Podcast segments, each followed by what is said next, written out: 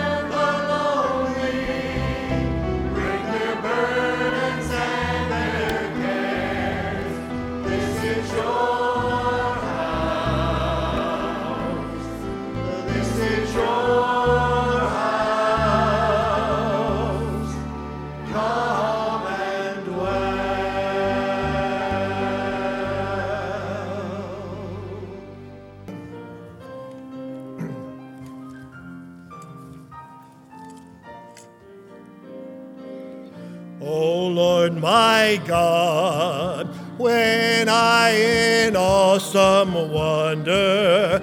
Consider all the worlds thy hands have made. I see the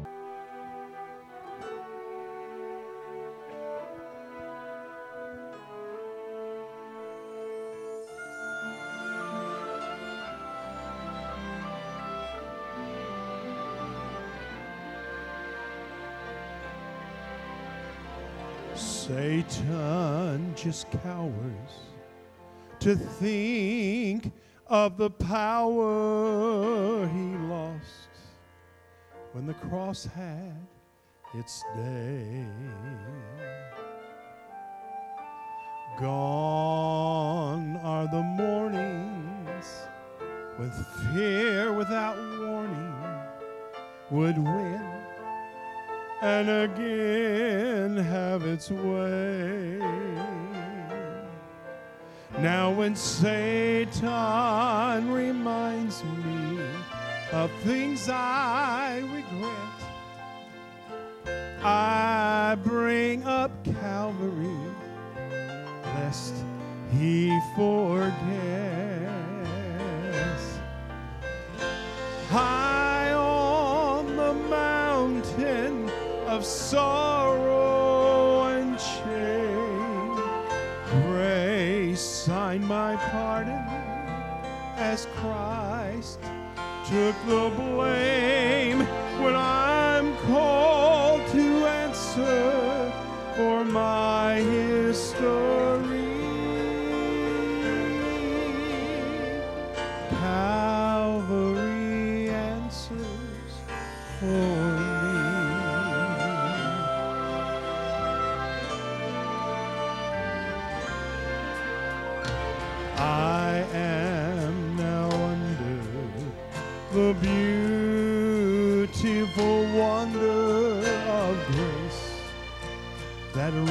all my past.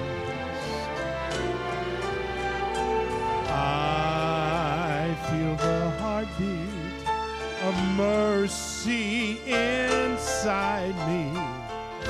And now I have found joy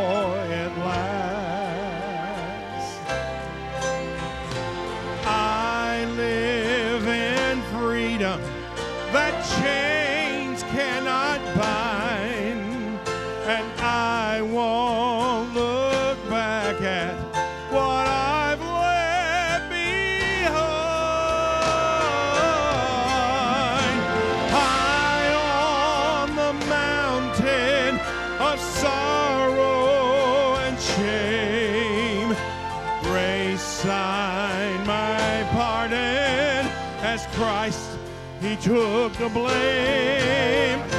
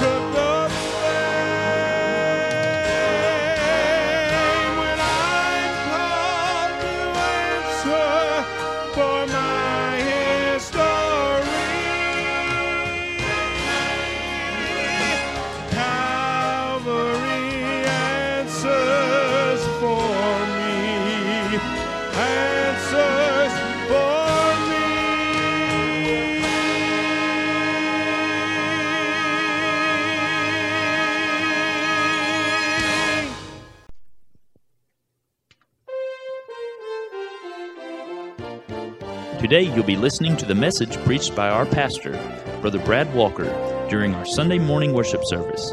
May God bless you as you listen to his message.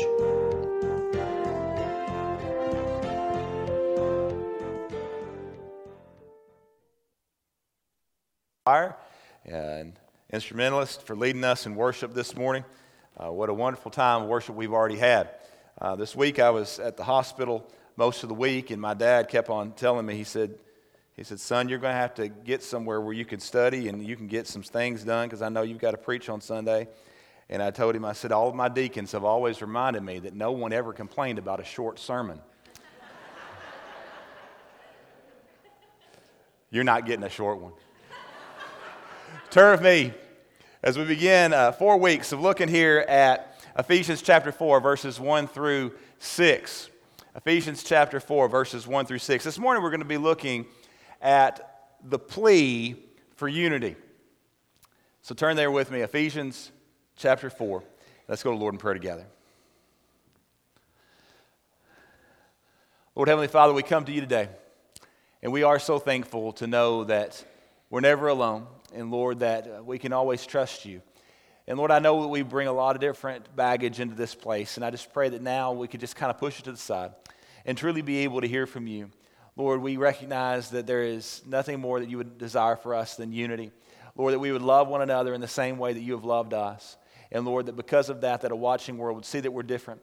And the difference isn't just uh, so, something that can be explained away, but Lord, that it's, it's you, that it's Jesus, that that's the only way to explain the love that we have for one another, the unity that comes, even in the midst of, of maybe differences of opinion from time to time.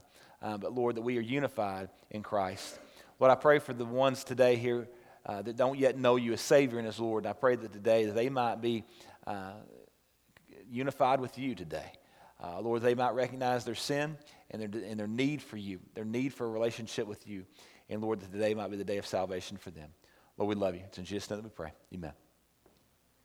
As we come here to uh, chapter 4, in verse 1, Paul calls the church, you'll remember last week, to remember where we came from and all the Lord has done for us in Christ. And he uses the word therefore to call our minds to all that he has taught us thus far in his letter here.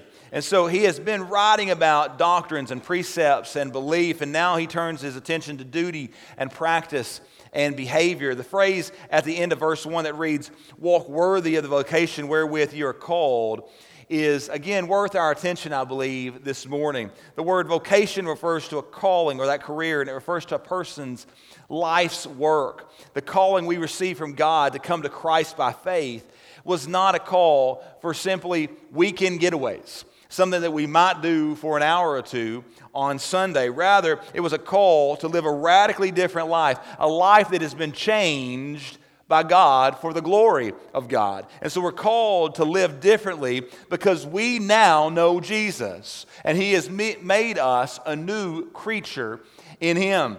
And so we are to live lives that are worthy of what we have now been given in Christ. And remember that word worthy means to balance the scales we talked about last week. We are to live lives that prove that we belong to the Lord. We are to live lives that glorify Him in this world. We are to live such weighty lives that we balance the scales with God. And having told us what God expects of us, Paul now moves to tell us how to bring this to pass in our lives. And he teaches us in these verses how to walk the worthy life. And on one of the clearest ways the church can prove the reality of what it teaches is by living out the essence of what Paul talks about throughout this letter to the Ephesians. He mentions here in verse 3, again and in verse 13, the idea of unity or the idea of, of an agreement with one another. It simply means that we are to walk together as one in the Lord. So let me just pause here and say that unity is God's goal for his church. The book of Ephesians is about God's grace that reveals itself in our salvation. As part of that process, it's the idea of unity within the church. Consider the following truths that God's grace unites the Trinity in bringing us to God.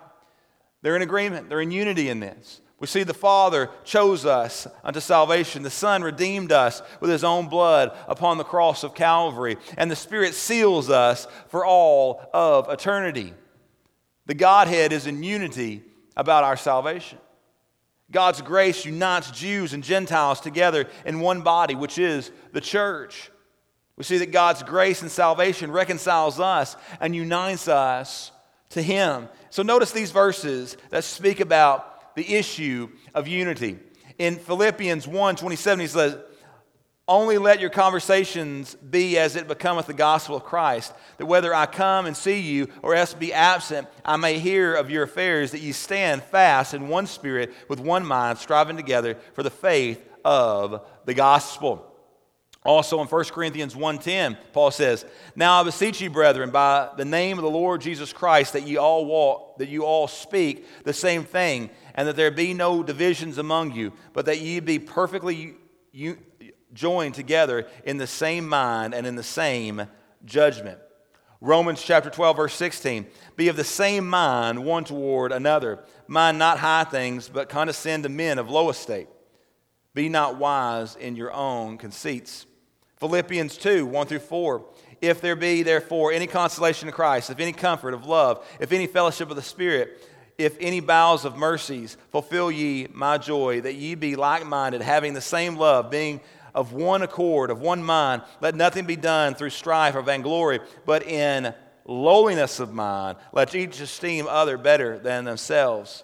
Look not every man of his own things, but every man also of the things of others. 2 Corinthians chapter 13, verse 11, he says, Finally, brethren, farewell. Be perfect, be of good comfort, be of one mind, live in peace, and the God of love and peace shall be with you. If the Lord is that interested in the unity of the church, then we should be interested in the unity of the church as well. In verse 3 of our text, we're called to keep or to maintain the unity of the church. And so I want to spend some time this morning looking into these teachings. The, the fact is, is that we are not always unified, are we?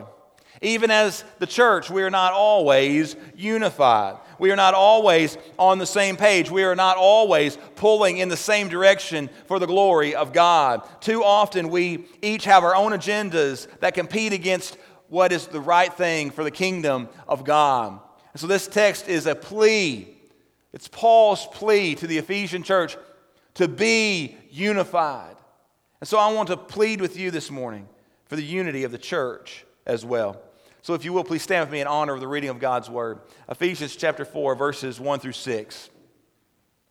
I, therefore, the prisoner of the Lord, beseech you that you walk worthy of the vocation wherewith you are called, with all lowliness and meekness, with long suffering, forbearing one another in love, endeavoring to keep the unity of the Spirit in the bond of peace.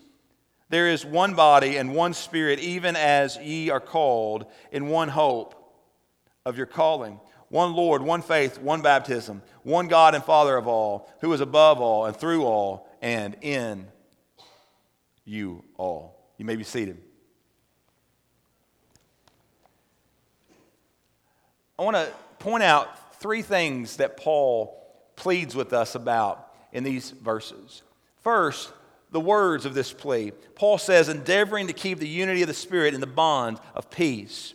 Several words in that verse merit our attention this morning. The first being endeavoring. That word means hastily or, or zealous. It suggests that we allow nothing to hinder us from speedily striving to secure the unity of the church. It speaks of, of a holy zeal that demands constant attention. And then he says keep. That word means to guard. Notice that it does not say to create, it says to keep, to guard. We cannot manufacture unity within the church. We cannot fake unity. We can only protect or guard the unity that we already have with one another. So Paul calls it the unity of what? The unity of the Spirit. Because if it were not for the Spirit, there's no way that we would be unified. You see, the phrase reminds us the unity, the agreement, the common ground within the church is not the product of our own efforts to be unified. This agreement, this common ground, is that which is produced within us because the Spirit of God lives within each and every one of us. The Lord no longer lives in a temple in Jerusalem, He lives within us, He dwells within us. And so that is the Spirit that unifies each and every one of us. And so we are to maintain this unity in the bond of peace. That word bond refers to a band or that which binds together. And of course, peace speaks of tranquility or harmony or, or, or uh, accord. The, the belt that binds the church together is the unity of peace. So when we are at peace with one another, we are to be able to keep the unity of the Spirit. But then, secondly, we see the witness of this plea. The church always gives a testimony to a watching world. I hope you realize that. regardless of how you are living your life, if you claim to have a relationship with the Lord Jesus Christ, then you are giving a testimony. And we as a church family are continually giving a witness to a watching world. The church has no greater testimony than when we are united in Jesus in spite of our differences. No greater witness. And by that same token, there is no greater slander against the cause of Christ than a church family in which the members are at odds with one another, constantly fighting, constantly bickering, constantly looking for their own way. Listen to what Jesus says in John 13 35.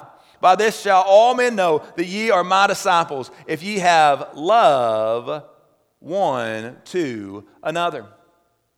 That is the testimony. John chapter 17, verse 11. And now I am no more in the world, but these are in the world, and I come to thee, Holy Father, keep through thine own name those whom thou hast given me, that they may be one as we are. As we are. And then in John chapter 17, verses 20 through 23, neither pray I for these alone, but for them also which shall believe on me through their word, that they all may be one, as thou, Father, art in me, and I in thee, that they also may be one in us, that the world may believe that thou hast sent me, and the glory which thou gavest me, I, gave, I have given them, that they may be one, even as we are one, I and them, and thou and me, that they may be made perfect in, in one, and that the world may know that thou hast sent me, and hast loved them, and thou hast loved me. I don't know if you've looked around lately, but we are a pretty diverse bunch of people. We're pretty different. We have different views on things. We're, we're different from one another in about every way imaginable. Physically, we have differences. Intellectually, we have differences. Economically, we have differences. Even spiritually speaking, there are some, some differences in the, in the things that we think and believe, all completely against the unity that we would want to have. Those are all things that could pull us apart naturally. And yet, with all those differences, we have common ground. When we came to Jesus, the Holy Spirit took up residency in our heart. And because of that, regardless of all of these other differences that the world says should cause us to be fractured, we're now able to be unified. Look at 1 Corinthians 12 13. He says, For by one Spirit are we all baptized into one body, whether we be Jews or Gentiles, whether we be bond or free, and have been all made to drink into one Spirit. And in Romans chapter 8, verse 9, he says, But ye are not in the flesh, but in the Spirit. If so, be that the Spirit of God dwell in you. Now, if any man have not the Spirit of Christ, he is none of his. You see, when he is in you and he is in me, he can cause us to move past our differences, to walk together in unity to the glory of God. And so when we are at war with one another, we have lost our testimony with a watching world. When we walk out of unity, we're telling them that we are no different than they are, that we just simply want our own way. Down through the ages, the world has formulated treaties, agreements, held conferences, signed accords, all in an effort to bring peace. How many times have we seen a president sit down with the Palestinians and the, and the Israelis and say, This is when we're going to get lasting peace? And it never happens, and it never lasts. Every single treaty that has ever been signed by men since the dawn of recorded time has failed. And why is that? Because there is no peace, saith the Lord, unto the wicked. Isaiah 48 22. We are not a people who naturally are at peace with one another. The world cannot find peace because they have no ground for peace. And we are no different. The Spirit of God, if, if He is not within us, we will be fractured. We will be separated. We will find every reason to fight and to bicker and to complain. But when we have Him, we can be different. The Spirit of God can dwell within, within us and every true believer to God direct, and cause us to produce what we refer to as the fruit of the Spirit that Paul speaks of there in Galatians chapter 5, verses 22 through 23, which always leads to peace within the church because we're no longer looking for our own gain, for, for our own desires to, to happen, to get our own way. But now it's about Him. When we walk in the peace that we have been given through the Spirit, we magnify the Lord Jesus and show the world that there is something, something very different about us. In verse 2, Paul speaks about humility and gentleness and patience and, and loving tolerance. Every one of these spiritual characteristics flows out of genuine love one for another. Every one of them comes from the presence of the Holy Spirit within our hearts. And so we will flesh those thoughts out in greater detail over the next few weeks, but for now we need to know that God's will for His people is that we walk in unity, that we are all pulling in the same direction, in the same way for the glory of the same God. But then, thirdly and lastly, I want you to see the wisdom in this plea. It says, walking in this unity, walking in unity does not mean that we always have the same ideas and opinions on every issue. Did you realize that sometimes we have differences of opinion? You ever gotten on Facebook? We have differences of opinion.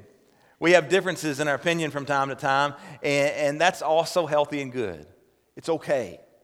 There needs to be a diversity of thought and, and, and not an intellectual and spiritual totalitarianism that directs and dictates every single person, and no one's allowed to, to think anything different. That wouldn't be healthy. So, walking in unity doesn't mean that we always believe exactly the same on every single issue, even within the church. It does mean that we lose, it, it doesn't mean that we lose our individuality when we are saved. It, it does mean, however, that we are marked by a common purpose and led by a common Savior.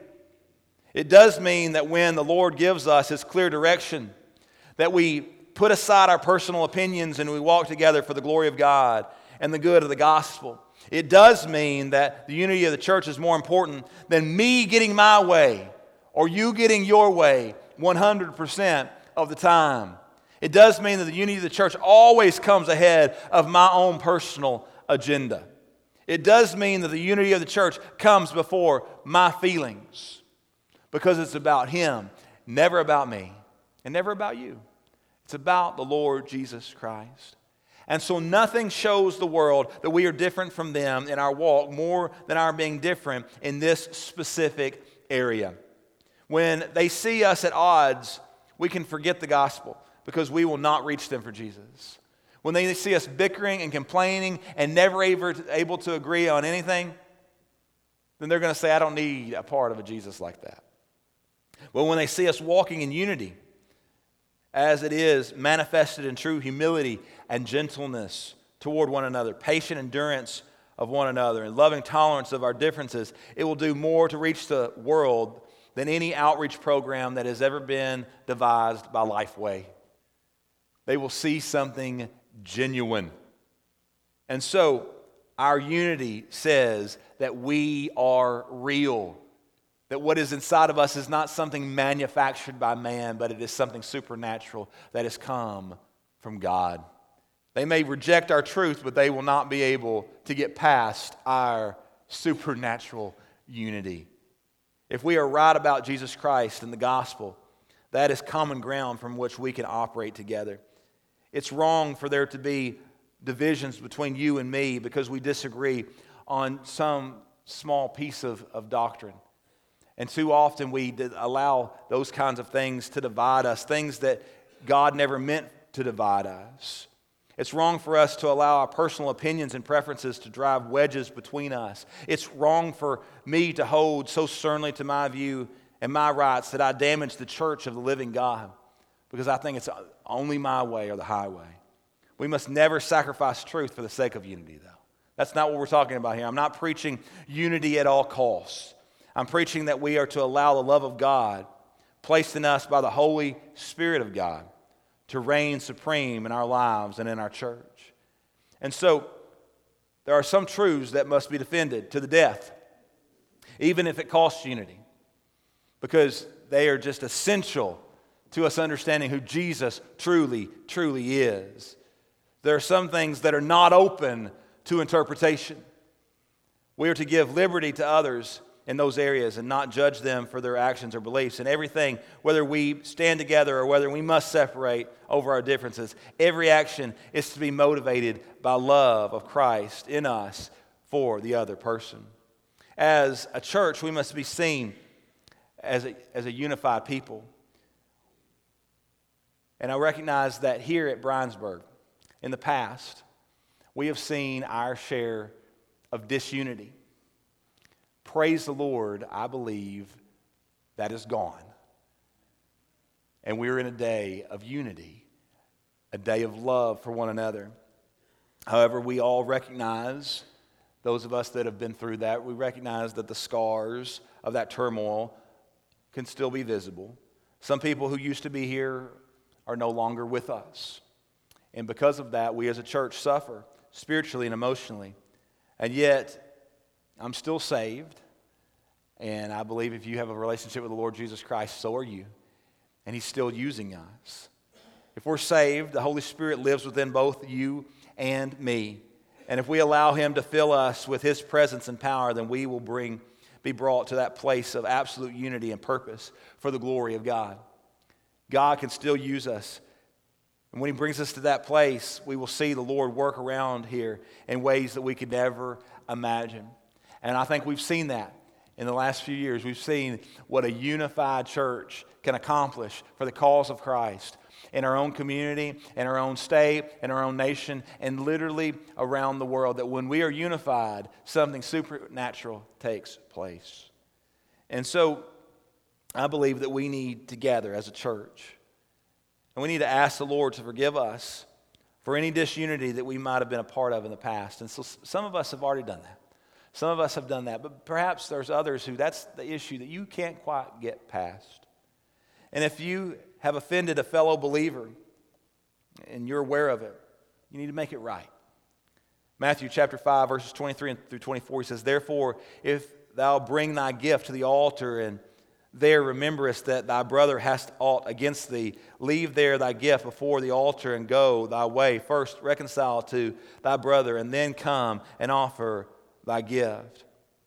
And if you've been offended, if you've been offended by another, then you need to go and, and you need to forgive the offense. You need to be able to move past that. Matthew chapter 18, verses 20 through 20, 21 through 22. Um, then came Peter to him, and he said, Lord, how oft shall my brother sin against me, and I forgive him? Till seven times? And Jesus saith unto him, I say, not unto thee until seven times, but until seventy times seven. The Lord calls us to forgive in a supernatural way that can only be done because the Holy Spirit of God lives within us. And so some of us need to forgive, some of us need to be able to move past it. Ephesians chapter 4, verse 32, he says, And, and be ye kind one to another, tenderhearted, forgiving one another, even as God, for Christ's sake, hath forgiven you. Tonto and the Lone Ranger were riding through a canyon together one day when all of a sudden both sides of that canyon were filled with Native American warriors on horseback dressed for battle. And the Lone Ranger turned to Tonto and he asked him, What are we going to do? And Tonto replied, What do, we, what do you mean, we, white man? That's the way some in the church think, but it ought not be that way. We're in this together. Life can be difficult, and we are in this together. Do we always agree? No. Do we always have the exact same opinion on everything? No. But we can be unified in the Spirit. We can be one in the Lord Jesus Christ. And so some of us may need to do some business here at the altar. Some of us may need to do some business going to another pew, forgiving someone, asking forgiveness of someone. Some of us need to recognize that right now we are not united with the church body because we are not united with the Lord Jesus Christ Himself. You don't have a relationship with Jesus, and therefore you can't be a part of what God's doing here because you're not a part of the family. And so today would be a great day for you to come and to be saved, Today be a great day for you to recognize your sin and your need for the Savior. And we'd love to explain how that can happen. Some of you need to be united because right now you're, you're a Christian, you have a relationship with Christ, but, but you, you've never come and, and joined this church family. And maybe that's the decision that needs to be made. But if the Lord's moved on your heart today, would you be obedient and answer Him? Lord Heavenly Father, we come to you this morning. And we thank you so much for this reminder of how important it is to you that we be unified one to another, that we love one another, that we forgive one another, that, that we not hold on to grudges and, and, and hatred from past wrongdoing, but Lord, that we move past it for the cause of Christ. And so, Lord, today, I recognize that there may be some things that we need to do, some apologies that need to be extended, some forgiveness that needs to be extended, some folks that need to come to you and say, I'm a sinner in need of you. And they need to be saved. Some folks that may need to say, you know what, this is, this is my church home, and I just need to make it official so I can start serving. Lord, whatever it is that folks are dealing with this morning, I pray that you make it clear to their hearts and in their minds and give them the holy boldness to step forward and to take action as you've called them to. Lord, we love you. So in Jesus' name we pray. Amen.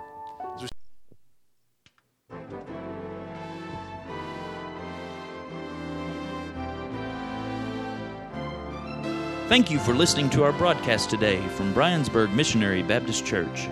If you need spiritual help with the relationship with the Lord, please call 270 527 3757. Also, we would like to invite you to attend our services.